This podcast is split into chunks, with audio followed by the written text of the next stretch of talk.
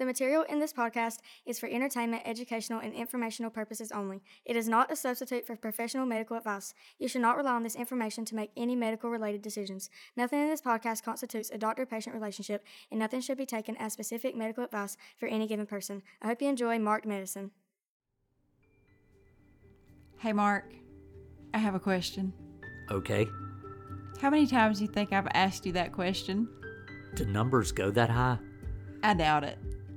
And from that concept, the idea of marked medicine was born with Dr. Mark Brulte. And with Amanda Brulte, my favorite nurse practitioner. And you're now listening to Marked Medicine.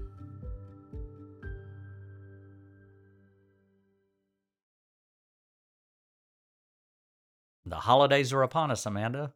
They are. They are. Actually, Christmas is just a couple of days away, and I actually have some last minute shopping to finish up.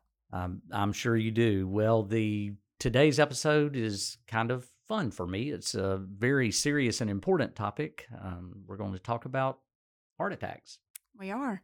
We are going to talk about heart attacks. And one of the main reasons why I wanted to talk about heart attacks today is because I actually have a question. Okay. See what I did there? um, so I've always heard and I've read, but I've never really done any research to find out if it's true that heart attacks most commonly occur throughout the holidays and the holiday season. And so I was just curious. Well, that is true. It's not an old wives' tale. Actually, the number one day for heart attacks is December 25th, Christmas Day. Number two is December 26th, and number three is January 1st. And there is a 5% increase from baseline rate um, for heart attacks from Thanksgiving to New Year's. So it's all true. Everything you've heard is true about that. Do we know why? Well, there's a lot of speculation about that. It could just be stress. It's a stressful time of year, even though it's fun. People are getting together, families, and all that stuff. It can be stressful. Uh, people are dis- their sleep cycles are disrupted. They have large meals and they're drinking and staying awake late and being dehydrated. There's always been speculation about the cold time of year and the climate causing vasoconstriction. The blood vessels constrict down because it's cold. You're running a little dehydrated because of the, the things we just talked about, and that can lead to increased clotting in the arteries. Oddly, though, even in warm climates, there's an increased rate of heart attack during that time of year. So it's not purely the climate in, in the wintertime. Wait, so so hang on. Dehydration can cause an increase Yes, it makes the blood viscosity, the thickness of the blood, and the stickiness of the platelets, and and things like that co- that cause clotting, um, can cause increased clotting, which is the cause of a heart attack, which is maybe something I need to kind of explain. Well, yeah, I guess I was just trying to make that work in my brain actually for a second. So I'm assuming that that could that's true as well for the summertime. I mean, dehydration is dehydration or am I wrong? It, it is. That's why that's why I said there's a lot of speculation about the cause, but nobody really 100% knows. Well, isn't there just an increase in heart attacks in the winter months? Yes, and that's in general. Right, correct. But particularly in that time of year. But it but I do think we need to talk about what is a heart attack. And um you know, and to do that, I've got to kind of teach the anatomy a little bit. Your heart is nothing more than a, a, pump. It just sits there and pumps blood through your body. The right side of your heart pumps blood through the lungs, and the left side of your heart pumps blood through your body. And it's just a muscular pump. But what keeps that pump alive and what makes it work are three arteries that supply blood to the heart muscle, which is the engine of the pump. There's one in the front called the LAD, the left anterior descending commonly called the widowmaker. People call it that because it's the biggest artery supplying the most amount of muscle. There's one on the left called the left circumflex, and there's one on the right called the right coronary artery. Those three arteries are what keep the heart muscle alive. Okay. And about six out of seven people, about 85% of people, the right cor- or what we call right dominant, the, the right coronary artery is more important than the left circumflex artery. That's not really important, except that a lot of heart attacks happen in that right coronary artery and in the LAD, the widowmaker. So, what we're talking about when we say a heart attack is an acute or a sudden occlusion or a, a blockage in one of those arteries. And so, when that blockage occurs, it's just like a, a garden hose, a water hose. The water can't flow through the garden hose. If you block it up, the same thing. If there's a blockage in one of those heart arteries, the blood blood can't flow through that artery to get to the heart muscle to carry oxygen to the heart muscle to keep it alive. And so when that tissue is starved of oxygen, it begins to hurt. And that's the pain you feel with a heart attack. So when we say a heart attack, I'm not talking about heart failure. I'm not talking about heart rhythm problems, though all heart failure and heart rhythm problems can occur secondary to a heart attack because of a heart attack. What I'm talking about is the crushing chest pain, the shortness of breath, you know, the classic signs of a heart attack, a sudden event that brings people to the ER or call it makes them call 911. So when we talk about heart attack, the fancy name for that is acute myocardial infarction or AMI or more commonly MI. You'll hear it called MI. That's what we say in the ER. They're having an MI. Uh, myocardial infarction. Now, what does that mean? Myocardium means the heart muscle, and infarction means tissue death. So, what I mean is the heart muscle is dying because it's being starved of oxygen and starved of blood flow because of the blockage in the artery. And that blockage can occur suddenly. And that's when a sudden heart attack occurs. Usually, the blockage occurs in an area of plaque buildup, atherosclerosis, hardening of the arteries and plaque buildup over time, and something makes that plaque rupture, and then the platelets and all the clotting things that happen in our blood vessels happen, and boom, it's closed off, and somebody has a heart attack, and that's when I get involved. Right. Well, a couple of questions did come to mind while you were explaining all of that. But the first that I want to ask is you talked a little bit about the classic signs and symptoms of a heart attack, but will you talk a little bit more about the classic signs and symptoms so that everyone will know? Yes, I mean there's a lot. I mean the class the the the handful of symptoms that everybody's aware of is chest pain, shortness of breath, sweating, nausea, vomiting. That pain can radiate down the arm, up the neck to the jaw, even to the ear. It can go through to the back and the shoulders. Um, those are the big ones, uh, but there's a lot of other signs and symptoms. You can just feel weak. You can have low blood pressure. You can pass out or nearly pass out when you go to stand up or sit up. You can have just back pain and shortness of breath without, you know, classic chest pain. If it's uh, if it's a blockage that's impacting the bottom part of the heart, it's not uncommon to have upper abdominal pain. People think they're having indigestion and heartburn. Um, it, particularly in diabetics or the elderly and females, women, they can have very atypical symptoms and not have the classic elephant sitting on the chest. You know, they can have just really nothing, just say, I just don't feel good. I, I can't tell you the number of times I've been in the ER. People say, I don't feel good. And I go, okay, can we dig a little deeper? And you try and just, well, I don't know, doc, just three or four hours ago, I just started feeling bad. And so you go, uh, you know, you look at them, they're 65, they're 70, they've got other diseases. You just start running risk factors and and potential diagnoses through your brain, and you're just go, well, you know, just start kind of shotgun approach this and see what we got. Boom, you get an EKG, they're having an MI. Right. Well, if you can't think of the answer to this question right now, it's really okay. So don't like stress out and have a heart attack okay. or anything. But can you think of the most strange presentation that you've ever seen in the ER of an acute MI? Well, I mean, I've treated a lot of acute heart attacks. I mean, I've seen people just show up. Uh, everything from it's like opening the cardiology textbook or the internal medicine textbook and you're reading A, B, C, D, E, classic signs and symptoms to literally just people saying, I don't feel good. I've had people just pass out, you know, just, I don't know what happened. I passed out. How do you feel now? Great. Can I go home? No, you can't go home. You passed out and you were totally fine. You know, I mean, we have to figure out what happened, you know? Is there kind of a general answer for at what age should someone say, I need to actually be seen if they start randomly passing out? Because, for example, if you have a small child that passes out, I mean, sure, we all know that a pediatrician may rule out cardiac issues, and that's a whole nother topic, but I'm talking about adults, adult medicine. Adults don't just walk around passing out. No, and passing out may the reason somebody would pass out from a heart attack is because the blockage of the artery causes a, a, rhythm problem with the heart. It either slows down too much or speeds up too much. The heart stops pumping blood to the brain and they have a passing out spell. The fancy name for that is syncope. Okay. And so that's why now that rhythm problem doesn't have to persist. It may self correct, and that would be why they wake up. So generally, when you're talking about coronary disease, age 45 and up for men and age 55 and up for women are the riskiest times.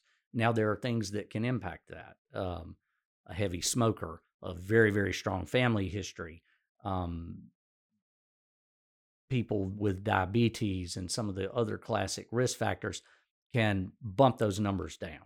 And and genetics is huge. Somebody tells me their daddy had an MI at 38 and they're 32 and they're in with chest pain. I promise you, I'm I'm thinking like I'm thinking about a 65 year old. Absolutely. And can you talk just a little bit about? I know that there have been. It's very common, I think, at least anyway, for single car accidents to occur sometimes, and it's sometimes thought of as being caused by maybe somebody having a cardiac, a medical event, or whatever. Yeah, it's very analogous to. I, I see it all the time, uh, and talking about adults uh, pre- predominantly here. People say, "I fell," and you get talking to them. Well, did you really fall? You know, just a trip and fall, a mechanical event, an accidental event. You tripped over a curb or whatever, or did you pass out and fall? Well, it's the same thing. You're driving a car. They brought in EMS is calling. They're on the radio that I've got a car wreck coming in. They're talking about the damage to the vehicle. They're talking about unrestrained and there's this arm injury and whatnot. And the person gets there and you go, What happened? I don't know. Well, all of a sudden, it wasn't a simple car wreck. They had a medical event that led to the car wreck. They passed out, maybe, and that could be any number of things low sugar. It could be they have a history of vasovagal syncope, which is just fainting spells, or something like an MI, something like a heart attack that caused a rhythm problem.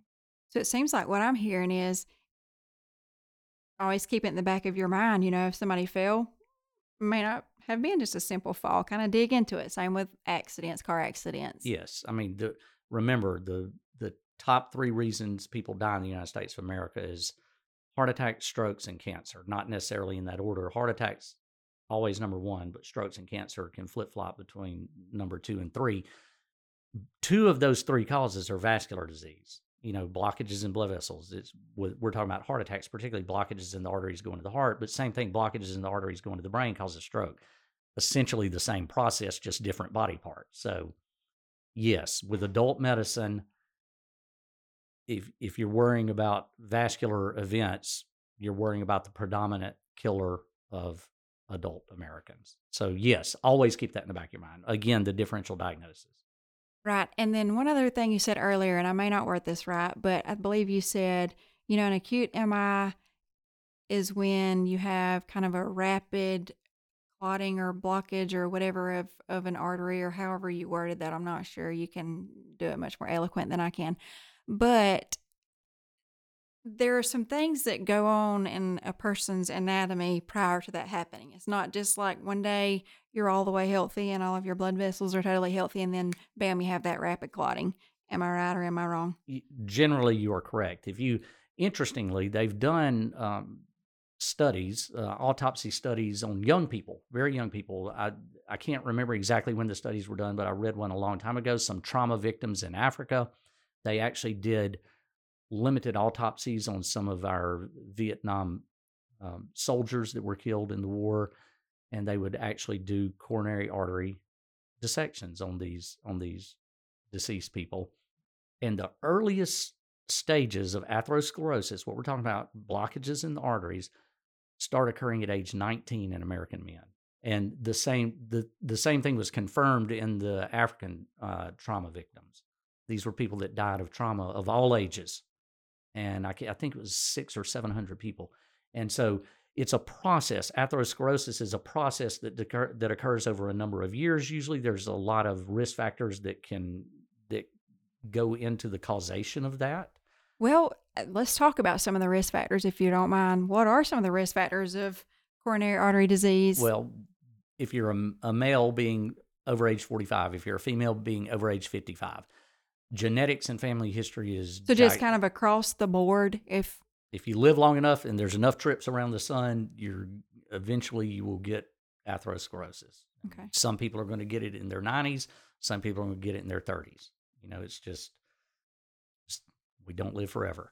And so um, but age is a huge one and genetics is another huge one. Family history smoking smoking and tobacco use is a easily avoidable risk factor.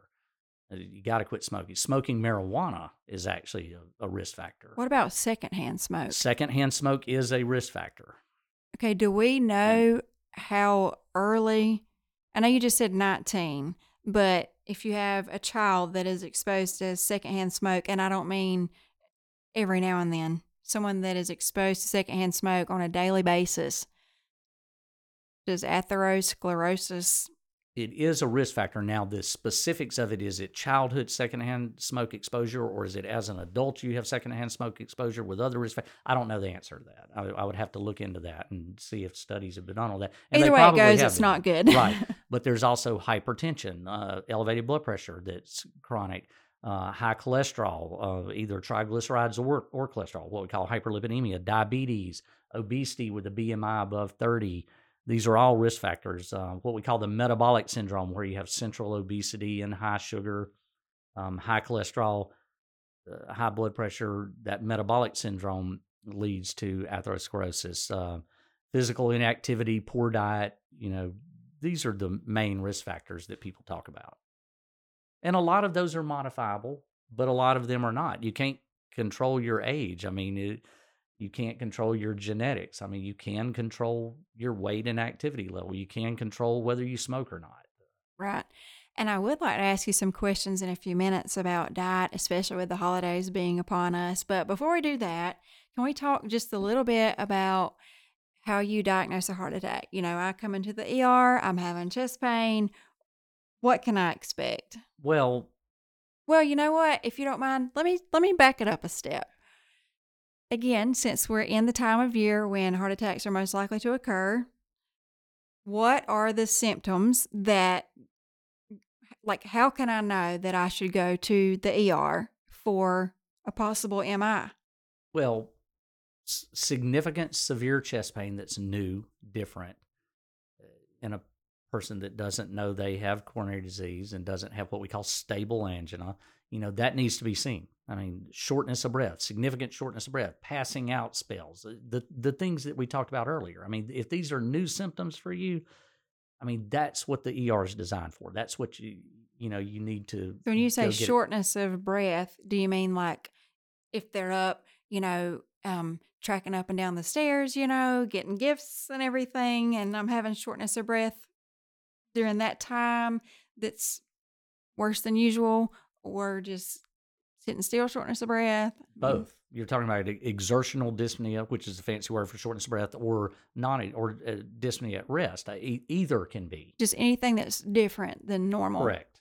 And so that's you know you should go to the ER and get that checked out. What about the stomach pain? I heard you mention abdominal pain as being a risk factor. What are some abdominal pain symptoms that should make people say, "I need to go to the ER. This could really be my heart"? Well, and again, you may need to go to the ER just for the abdominal pain in and of itself. It's not necessarily that every time I see somebody with abdominal pain, I think heart attack. I mean, I, I, I at least run it through my mind, depending upon where the pain is, the age, the risk factors, etc. But you know, if you're having upper abdominal pain with associated signs and symptoms, shortness of breath, sweating, vomiting, it, you may need to go just for the abdominal pain. That also can be a, a very serious. I know. Uh, Would you say that if somebody's having abdominal pain that like they've never had before, and of course it's Christmas Day and we're with our family, and you know it's going to be very hard to run to the hospital right now when you're in the middle of that. Let's say that they eat a Tums or whatever. They think like, oh, I'm going to take a Tums. Maybe it's indigestion. I had a huge meal. If that pain is not relieved within how much time would you say? Or if it, I, I understand probably if it's getting worse, if we're getting symptoms on top of symptoms. So, hey, we got to finish opening presents next week or else we may not have Christmas next year. Okay, I've got to go to the ER. but can you give any kind of a guideline on when somebody should say, I have to go? I think the best guideline, and I hear this from people all the time, they tell me, I just knew something was different. You know, people have acid reflux. There's been a lot of studies that show taking antacids and relieving the chest pain does not mean necessarily mean that it was GI related, such as reflux or a stomach ulcer. It can still be your heart. So I think people know intrinsically when something's wrong, and you need to listen to that sixth sense about yourself if you're having significant symptoms, if you just know something's wrong, please don't, for the for social sake, sit there and and wait, seek care. I mean, Because what's the one thing I've heard you say before? You're like, I'm not worried about. yeah, I'm not worried about this Christmas. I'm worried about the rest of your Christmases, you know. Right. And that usually, you know, oftentimes it's difficult. People don't want to come to the ER. People don't want to be in the hospital, even if it's in their best Especially interest. not during the holidays. Yeah, exactly. And and usually, you know, I try to talk people into doing the right thing. If if I know they need to be in the hospital, they need to see the cardiologist. They need further testing. Usually, when I say that to the person, or if the person's family's in the room, that's that's the deal maker. They go, "Okay, I get it. You're right. Thanks for trying to help. We'll stay." Exactly. Okay, so a person has made, you know, that decision. I have to go to the hospital. I, I, I'm having chest pain. What happens? Well, I mean, and that's a scary thing, you know. Hey, I've never been to the ER as a patient with, you know, severe chest pain. It would scare me, and I Oh, know hold on. everything that's going to happen. Wait, wait just a minute. For some reason, I feel like I'm remembering a time when I was in active labor, delivering a, a, a full grown live baby, and you were having chest pain and you ran down to the ER and got an EKG. yeah, but that was kind of on the side. I just, you know, probably chest pain for a different reason than a heart attack. you know, we had to, we had to, he had to be seen about. I mean, I was having a baby that didn't, was that was gone for a few minutes just to make sure everything was okay. Okay, but- but anyway, so they get to the hospital. What happens? Well, you're going to get to the hospital. I mean, generally, if you're pretty sick and look pretty sick and you're having bad chest pain and this is all new, you're going to be taken seriously and you're going to be taken back and you're going to be. Well, they should be taken Well, seriously. they- well. I, I don't mean generally. I mean, no, they I know are going you. to be I know you seriously. don't, but I certainly don't want anybody to be to have that because you know people get that in the back of their mind too. You know, like oh, I don't want them to think that I'm, you know, and that can kind of stop them from No, going. that I don't. I know- I'm- know you know didn't what I mean mean. that. They're going to go and they're going to be seen, and and a lot of stuff's going to happen fast, and it and it can be scary. It can be, you know, uh, oh, I don't want to be here. You know, I know you don't want to be there, but it's best that you be there. They're going to get you in the back. They're going to start an IV. Is there like a general protocol for like a certain like I should have an EKG within this much time of the arriving? at the guidelines ER? are within ten minutes. So and- within and- 10 minutes, the patient should typically have an EKG. So if for some reason the ER is just super busy and you're having super bad chest pain, crushing chest pain, whatever, and for some reason, you know, it's like, hey, it's been over 10 minutes, you know, let's don't, please don't leave. And also don't think like, oh, they just don't care about me. We don't know what's going on in the back, but it may not be a bad idea for them just to kind of go back up to triage and be like, hey, I'm having chest pain, I'm sweating, it's kind of getting worse. Yeah, and they usually get them pretty quickly because most of the ERs that I've been in lately, they have a curtained off area right there adjacent to triage or in the back part of triage, whatever, where they actually have an EKG machine. They can do them rapidly because it is important. It's uh, interesting. uh, The mortality, the death rate from an acute MI, uh, from an acute heart attack, has been halved from 1999 to 2019. I mean, that's how good ERs and cardiologists and all that stuff have gotten it. If you get to the hospital alive, we've cut your death rate in half. That's pretty cool.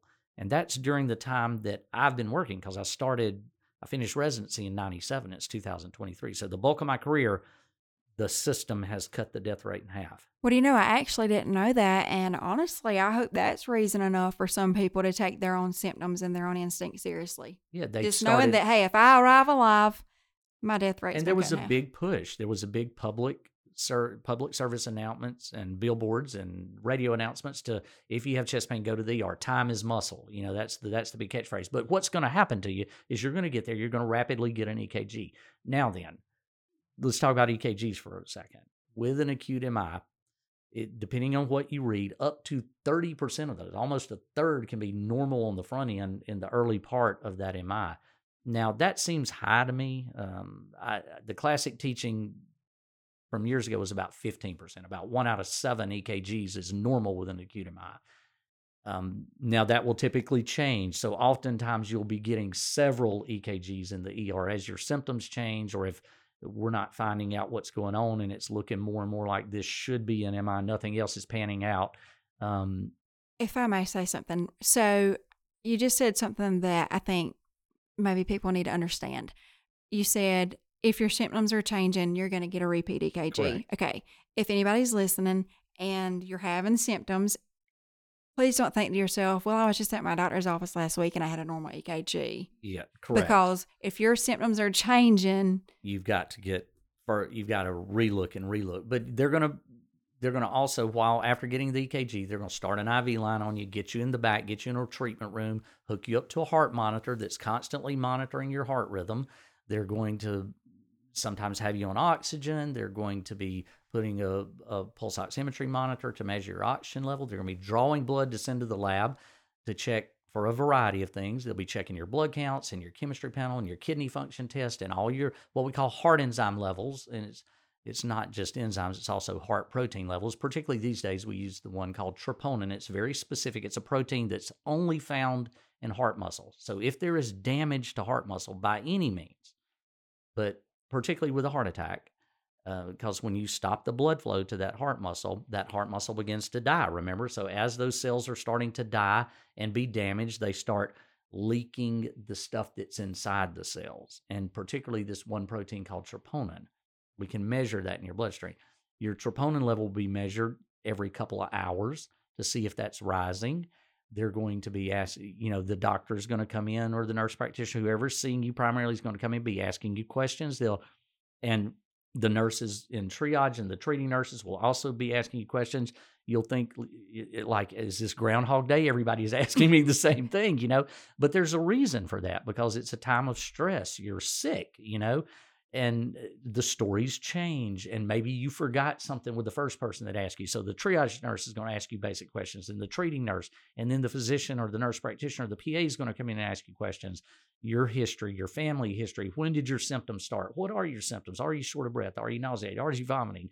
You know are you uh, are you passing out? Are you sweating? You know i mean some of these things are obvious. They're sitting there huffing and puffing you know but Eh, have you ever had any kind of cardiac or vascular events? Or or has anybody in your family did your brother your mother your father die of a heart attack or have a heart attack or get a bypass or get stents? You know all these things. Have you ever had a stress test? Have you ever had a heart cath? Has this ever been looked at before? So you're just gonna it's just gonna be these rapid fire machine gun questions that are a lot of them are gonna be repetitive okay? But we're not doing that to to browbeat you. We're doing that to compile a story about you and place you into a category a risk category uh, that allows me to effectively make the best decision for you.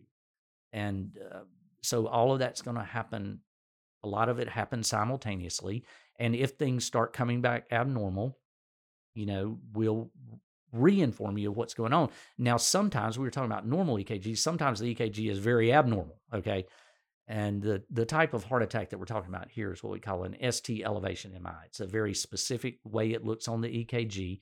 If your EKG unfortunately shows that on the front end, then there will be a whole flurry of activity that occurs. If you're in a hospital that has the ability to do heart catheterizations and stents, your ER providers will immediately be calling the cardiologist on call and saying, Hey, I've got this patient down here started hurting 30 minutes ago. The first EKG shows a STEMI, which is an ST elevation MI. Um, inferior leads, their blood pressures, blah, blah, blah, you know, and I'll be giving them the story. Heart doctor will be on the phone with me saying, activate the cath lab. I'm coming right in. We're going to, you know, take them to the cath lab. And what a heart catheterization is, is they run a little catheter up through the artery, either the leg or the arm artery. You can do it either way now. And they inject a little bit of dye to see where the blockage is in one of those three arteries. Okay. And then this is the cool thing today they can get a wire past that blockage. They can balloon open that blockage. That's called, called an angioplasty. And they can deploy a stent in there, like a little tiny little chicken wire looking stent that holds the artery open and lets blood flow be reestablished to that damaged heart muscle. And most heart attacks these days can be treated, acute heart attacks can be treated with stents. Now, sometimes they get in there and there's a lot of blockage, and they just have to open up what we call the culprit artery, which is the one causing the acute heart attack and they angioplasty it or stent it, but you've got other blockages. And if you're in a, a hospital that does stents, that's great. They saved your life from that acute heart attack, but you may have to be sent to an even bigger hospital to get a heart bypass surgery done. So there can be a lot of things that happen, and it can happen very fast, and it can be very confusing and very shocking and very scary to the person there. But it's it's what modern American medicine does well. These are the kinds of things that we handle well. Thank goodness, and absolutely. And I would I would love for us, you know, one day to to go deeper into post MI care and have you explain what some of that looks like. But I think for the purposes of of today's um, episode, I think let's you know, especially with the holidays obviously upon us and the statistics being what they are, I think maybe let's just keep it about just kind of you know MIs. And one thing that I think people do need to know is what should they do if someone is around them that is actually having a heart attack? Maybe they passed out or whatever. You know, is there anything that they can do proactively to be prepared for those types of situations? Well, yes, I think there's things they can do, and I think there's things they can prepare to do. I think that first and foremost, call 911. If somebody is really, really sick, call 911. I mean, it is amazing to me at how good our EMS delivery system is. We get patients now that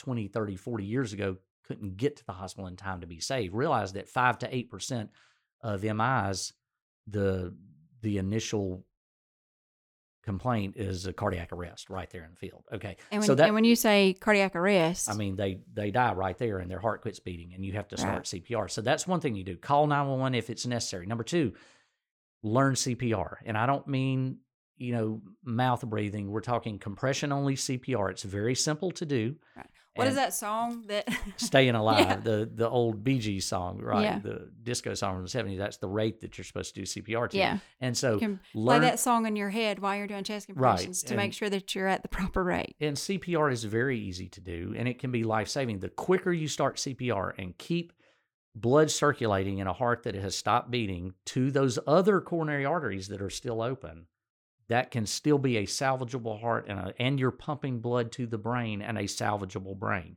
And by doing the chest compressions, you are causing some degree of ventilation, air in and out of the chest, and oxygenation of that blood. So is it imperative to do the mouth to mouth? It's it's it's the the thinking now because there's such hesitation to do mouth to mouth because of transmissible diseases is teach the public uh, everyone, hopefully everyone listening and everyone in America can learn compression only CPR, which is safe for the person doing it. Okay. And that will buy that victim time to get EMS there to, to do more advanced life support. The other thing that we can do as a society is get as many AEDs, automated external defibrillators, in as many places as possible.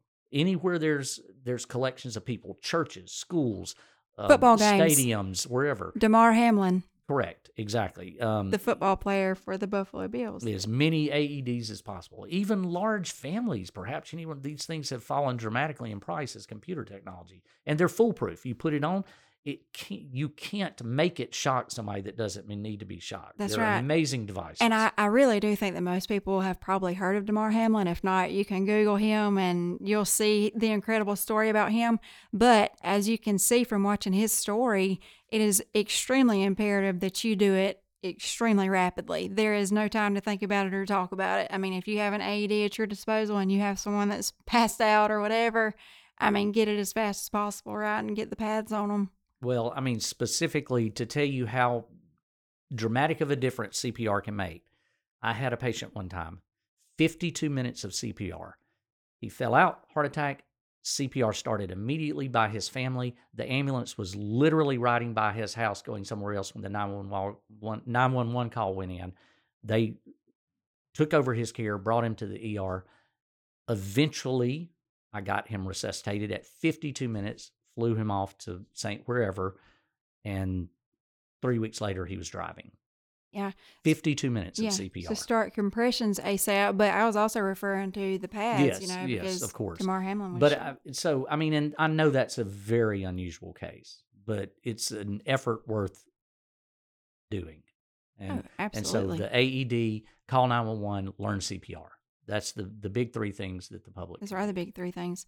Okay. So let's get into it just a little bit. What are some things, or, you know, I know that Christmas is right around the corner, so is New Year's, but what are some things that people can do, not only between now and then, but just in general that can help prevent heart attacks? Well, number one, particularly related around the holidays, is try to maintain a good sleep cycle. Um, don't eat and drink to excess. Take your medicines. I know it's exciting, families in town. There's a lot going on. You may forget to take your blood pressure medicine, forget to take your cholesterol medicine, your diabetic medication. Don't do that. Okay. Um, stay hydrated. Try to uh, pursue a moderate exercise program that hopefully you're doing all year long, anyhow. Don't start skimping on those things just because it's the special time of year. Um, and you know the the typical things you know maintain your weight and things like that. So you know just common sense measures. Yeah. so are there any foods that anybody should avoid or at least eat in moderation through the holidays? Well again it's always been it's it there's no real understanding of exactly why this increased mi rate around the holidays but there has been the postulation of the high fat high salt you know, high carbohydrate meals that are just all oh, the uh, so yummy good. stuff. Yes. I mean, and is that truly causative or is it just additive? You know, I don't know. But I mean, certainly it's probably not good to excessively eat like we all like to do sometimes. Like I plan to do, yes. unfortunately. But it is an interesting topic. It it is not an old wives' tale. There is an increased cardiac event rate around the holidays. So try to know your risk factors, try to do the things that you can do to prevent it, but most importantly, go with your gut. If you feel like you're having an issue, go with your gut. And I think one thing I forgot to mention is most heart attacks happen between four o'clock in the morning and ten o'clock in the morning. I forgot to mention that earlier. Four o'clock in ten, so about the time that Santa is and that's, wrapping things yeah, up. And that's probably because that's the time of day that your cortisol levels start kicking back in and your epi norepi levels all the uh, and everybody's excited ad- adrenal hormones start to wake you up and get you ready yeah. for the morning. And all those things are what we call stress hormones right. uh, meaning physiologic stress. And so that yeah. increases the risk. And we'll link some resources for people listening where you can learn the hands hands only cpr mm-hmm. is that what you called it? We'll definitely link those because like you said um, everybody needs to know how to do that and AEDs. I don't know if, do you know? I mean, is it even possible for people to have those in their homes? Yeah, you can buy them. And, and you know, I look because when I go to the store or go to the church or go, you know, almost all these places have public yeah. places have AEDs right. now. I've so noticed having, restaurants and things yeah. like that. But if you're having a large family gathering, it may not be a bad idea to get one. So I'll let you help me find a link where some where you know people mm-hmm. could actually purchase one if they'd like to to have one in their home. And um anything else? Any any pointers that you can think of to give everybody before Just, we close? we're there to help you in the er if you need us you need us and that's what we do. And it doesn't matter if it's day or night or if it is christmas day right? Because you guys are there. If you're there you're there. Anyone anything anytime. Right that's what you always say so, thank everybody so much for listening, and we hope that you all have a very Merry Christmas. And we hope this information is helpful through the holidays. We hope that you all have a wonderful Christmas break and that you don't need any of this information. But if you happen to find yourself needing this information, we hope that it's helpful. And remember that you can find us at markedmedicine.com. You can also click on the Ask Dr. Mark tab where you can submit your own questions if you have something you'd like to ask Mark or any information that you'd like to know or any topics that you'd like us to cover. And remember, we'll link in the show notes some resources where you can potentially purchase AEDs and where you can learn hands only CPR. And thank you all so much for joining us, and we'll see you all next week. One other thing one of my dear family members that lives quite far away just had a MI and very good outcome. Everything worked perfectly. They called early. The ambulance got there quickly. The cardiac team and the ER responded quickly, and LSU doctors, you know, they did a good job. they did a good job. Uh, thank goodness. Yeah. And we want every story to end that well. And so, thank y'all. Yes, thank y'all.